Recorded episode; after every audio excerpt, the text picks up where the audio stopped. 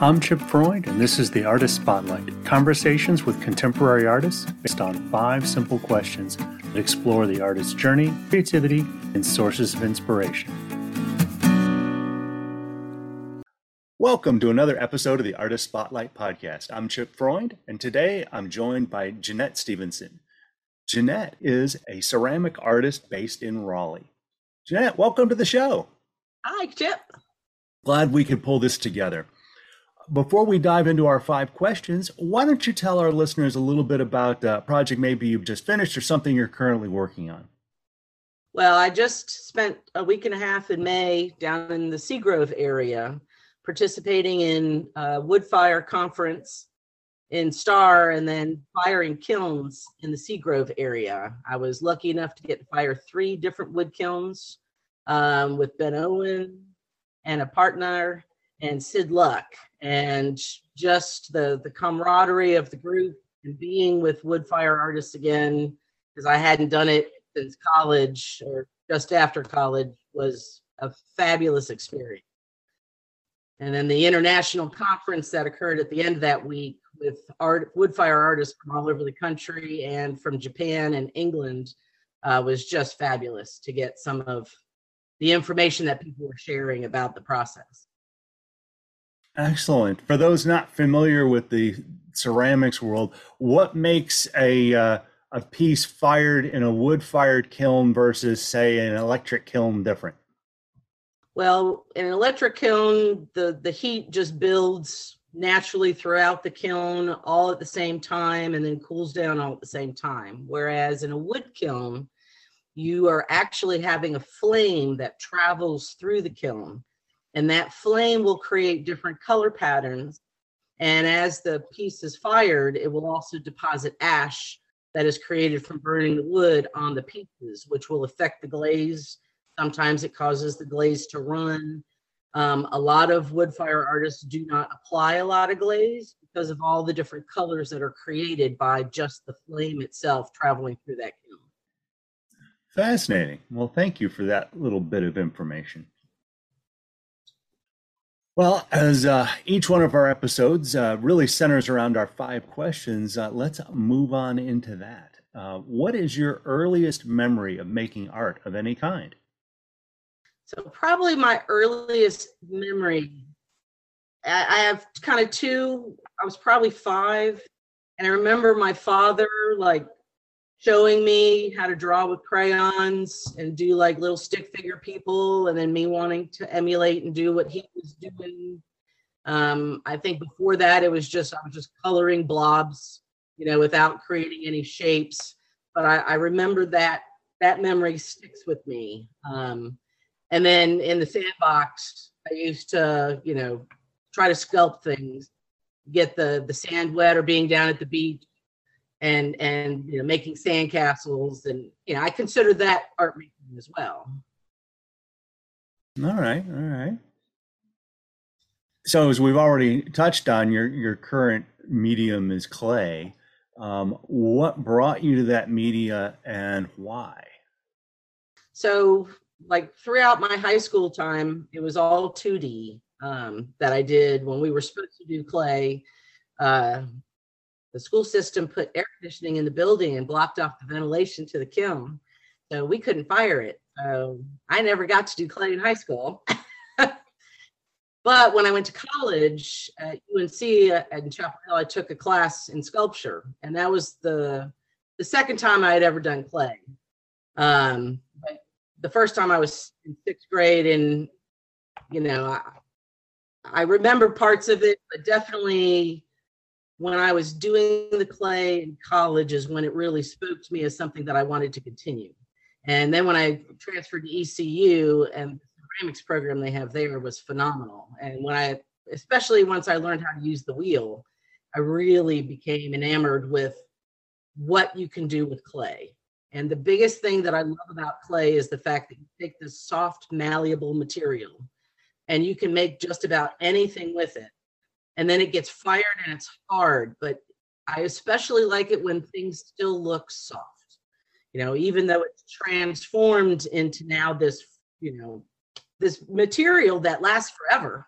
I mean, what we know about a lot of Greek and Roman history and the Egyptians is from these pots that they made, and especially Native Americans in this country is, you know, we find their garbage piles of their old pot shards, you know, that last forever because they're part of the earth and they've been fired or transformed into this rock-like substance. So that's that's what jazzes me the most about clay. well, yeah, there, there's a real permanence to it, but at the same time, having broken my share of uh, pots and coffee mugs, there's also a fragility. So there's a, yeah. to me, there's always that interesting play that it's permanent, but it's not permanent in the you know fully formed form. Right. Right. It can break it can uh, it can end up becoming parts of other things. uh, mosaics have been done using pot shards. okay. This leads naturally, I think, into our, our next question, and that is, you know, what inspires your art? Where does it come from? You you've created, you know, usable items. A lot of times, it's often usable, uh, but they take on different shapes. Sometimes thrown, sometimes molded. Where where do these things come from?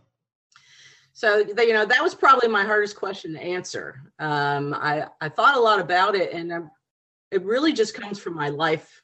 I think um, it, it focuses on the things that I love, and I love the idea of somebody taking something that I've made and using it um, to bring a little joy or bring a little life into their everyday. Um, I love color. I've always loved color. When I was, you know, young, it was always give me the box with all the crayons that that you know, 64 colors. I want just the, the eight pack. Um, and and having those kinds of bright colors, and that is one thing that I've been told in my work that um, people really like because some sometimes potters can lot on brown. and I like bringing a lot other colors in. Um, then the hosta leaf pieces, you know, I just, I've loved gardening since I was a young kid. My father had a big garden when we were growing up.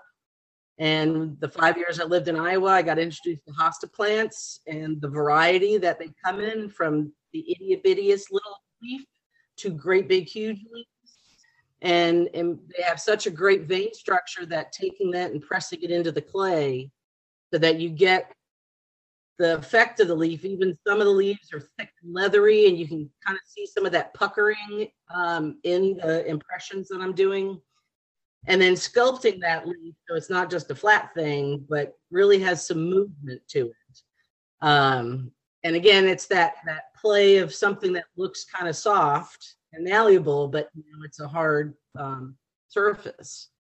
And um, and then I've got a series running around in my head right now that I kind of started thinking about back in 2013, but this trip that I did to Italy recently has re-inspired it. I want to do something involving architecture in Europe. And mm sort of creating these windows into the culture of these environments. So I've, I've taken a bunch of pictures and now I need to do some sketches and and kind of flush the ideas out. But um, I don't know. It's just very inspiring to see.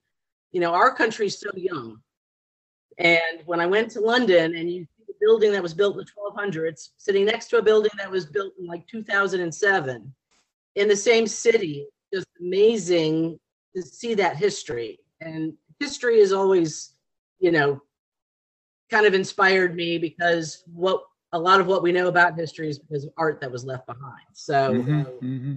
kind of that whole coming together.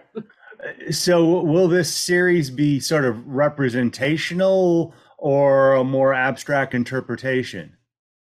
I think that the uh, the architectural inspired piece the sort of the framing itself will be more representational. Um, you know, I'll probably combine a couple of different buildings into one, and then creating a window that into parts of the culture that'll probably be more abstract, and it's going to be a multimedia um, collection of things. And I might even do some painting and. Very cool. You so here's an example of you know something you've been ruminating on, but then a trip helps Right. further inspire it and inform it. Yes. And and that can tie into the um an artist that I would recommend. My high school art teacher was Bob Rankin, who is a well-known painter in the Raleigh area. And he has been a huge inspiration in my life. Um just not just I've kind of followed a similar path where he was an art teacher and now he just works professionally as an artist and um, and he was always inspired by his travels. Um, every summer, after summer, we'd come back to school, and there would usually be a slide presentation by him on where he went that summer and what artwork he did or what artwork he got commissioned to do there. And that definitely was very inspiring to me um, as a younger, you know, person coming up in art and looking at what do I want to do. I want to do art in my life always but how can I make some money? how can I be a success? Uh, I'm, I'm glad to hear. that. Check was a good thing. I- I'm really glad to hear that story about your art teacher sharing his art career with you. Because I was um, on an earlier episode, I was interviewing um, Lynn Miller Jones, who ha- is an oil painter out of Chicago, also happens to be a, a dear friend of mine going all the way back to elementary school. oh wow. Uh, we hadn't seen each other really since our 20th high school reunion, but I get off track. But she and I shared some of the same art teachers, of course, coming up. And I was very much a late life artist. She had a, a draw into it very early. But one of the things we both realized is we didn't know the two most influential art teachers we had, middle school and high school, were working artists because they Yeah. didn't share that right? They simply taught in class. Mhm. And it was only later in life as we find out that they were working artists. One of them owned a gallery. Right. Um, and it was just frustrating that, you know, that was not part of what got shared. right. So I'm really pleased to hear that, that you got a, a glimpse of that because kids today, if they don't get a glimpse of somebody making a life as an artist, don't view that that's a life for them. Right. Exactly. And and I was always sharing what I did with my students, the way same way that, that Bob had shared with his. And I suppose, you know, probably for some of your instructors, like it was trying to keep, you know, school life and personal life separate. Yeah. Uh, but when it's when you, you're making a living as a teacher and you're making a living as an artist, like you're still making a living and definitely share that information.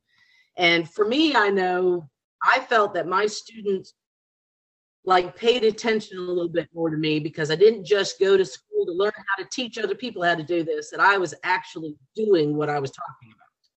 And that is a huge value in the classroom, especially nowadays. Yeah, no, I hear here to that. Really, across any discipline, right, Mhm. is to bring w- real life experience to to the classroom. So, as we're talking now about young artists still in school, and it could be someone starting their art career later in life, what advice would you give to an artist starting out? Um, definitely learn everything you can about what is your inspirational media. I mean, you can always learn more things about other things, but I know when I first got my bachelor's as an art education person, because I came so late to clay, I decided to postpone going into being a teacher so that I could go study Claymore in graduate school. I didn't finish graduate school because my father got sick and I ended up coming back um, and trying to help out. But the extra information that I learned, firing more kilns and being with other, being in another school, um, I think there's, it's very good to go to two different schools when you're like, if you're wanting to do bachelor's and master's. Because I think if you stay at the same school, get your bachelor's and your master's, what new things are you learning? Because you have the same professors mostly, you know, I think you really need to move and go someplace else to really get, you know, get another perspective, get another, you know, I got a lot more different feedback um, by going to Penland and then also then going out to the University of Iowa. So that is always continuing to learn about your your craft. Um, and then ask questions. Like if if there is someone who is successful and ask them how they got successful. What did they do? Um, you know i had bob rankin to ask some of that information to and and he and i have been friends since i graduated high school and so that has been a gift for me. But you know if you don't have that kind of person especially if you're older coming to art you know go see other people that do the same thing that you do and go to those opening receptions and talk to the artist about how they got going and how they got started. Because that useful that information is invaluable and you, you can't really get it any other way than really talking to somebody. I think that's that's some sage wisdom one thing i'm kind of curious is how important do you find the, the BFA and MFA to being an artist? Um, I think the MF, the BFA was good for me. I, I, needed, obviously, if I'm being an art teacher, I had to have a college degree. Um, getting a BFA rather than a BA meant that I took more classes, more art classes. And that gave me more opportunity to learn more things like I took a sculpture class where I learned how to weld, you know, and and also pour aluminum, which was a great experience. I took a woodworking class. So, you know, definitely as a teacher, those additional classes helped me help students more throughout my career um, teaching.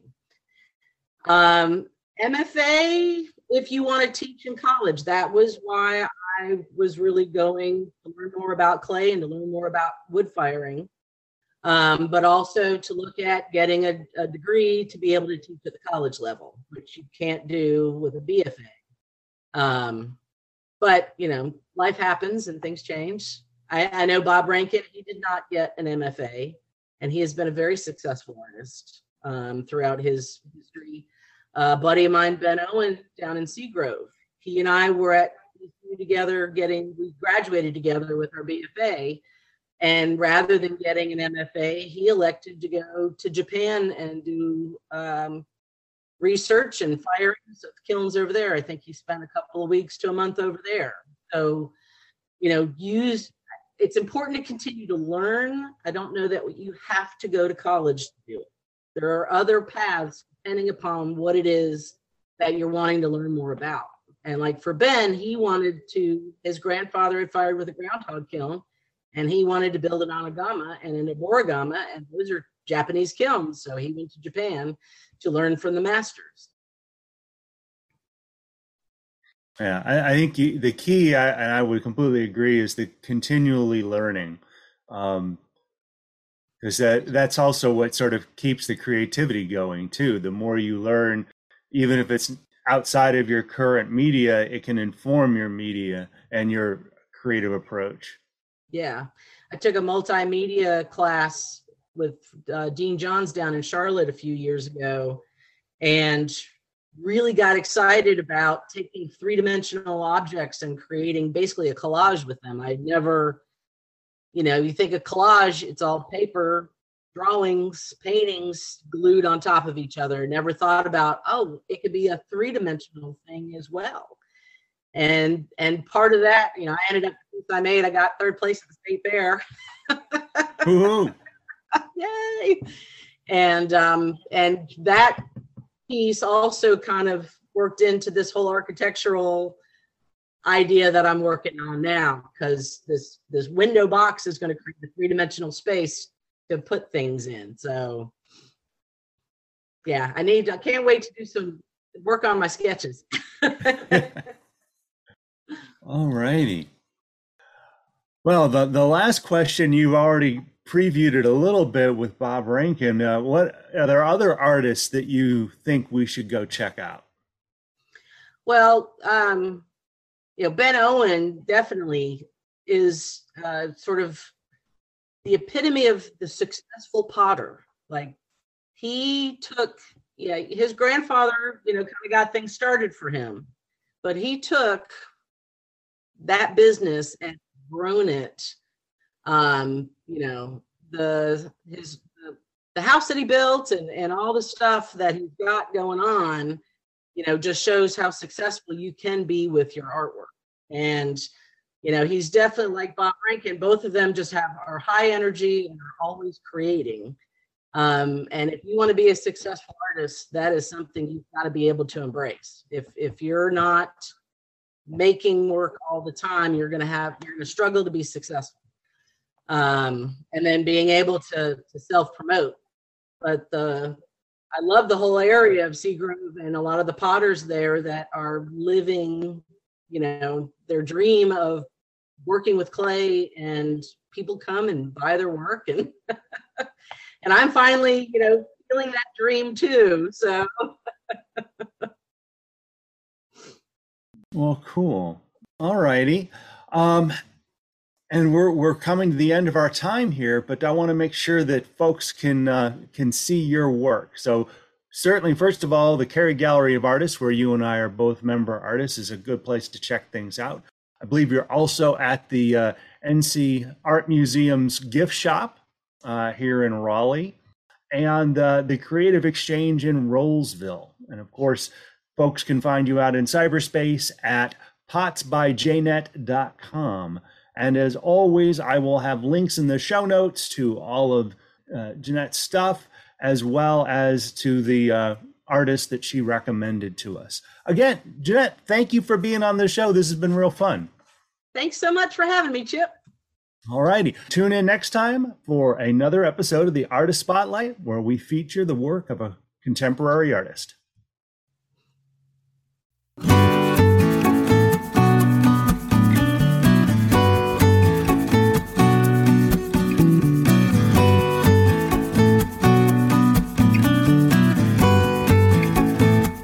Thank you for joining us.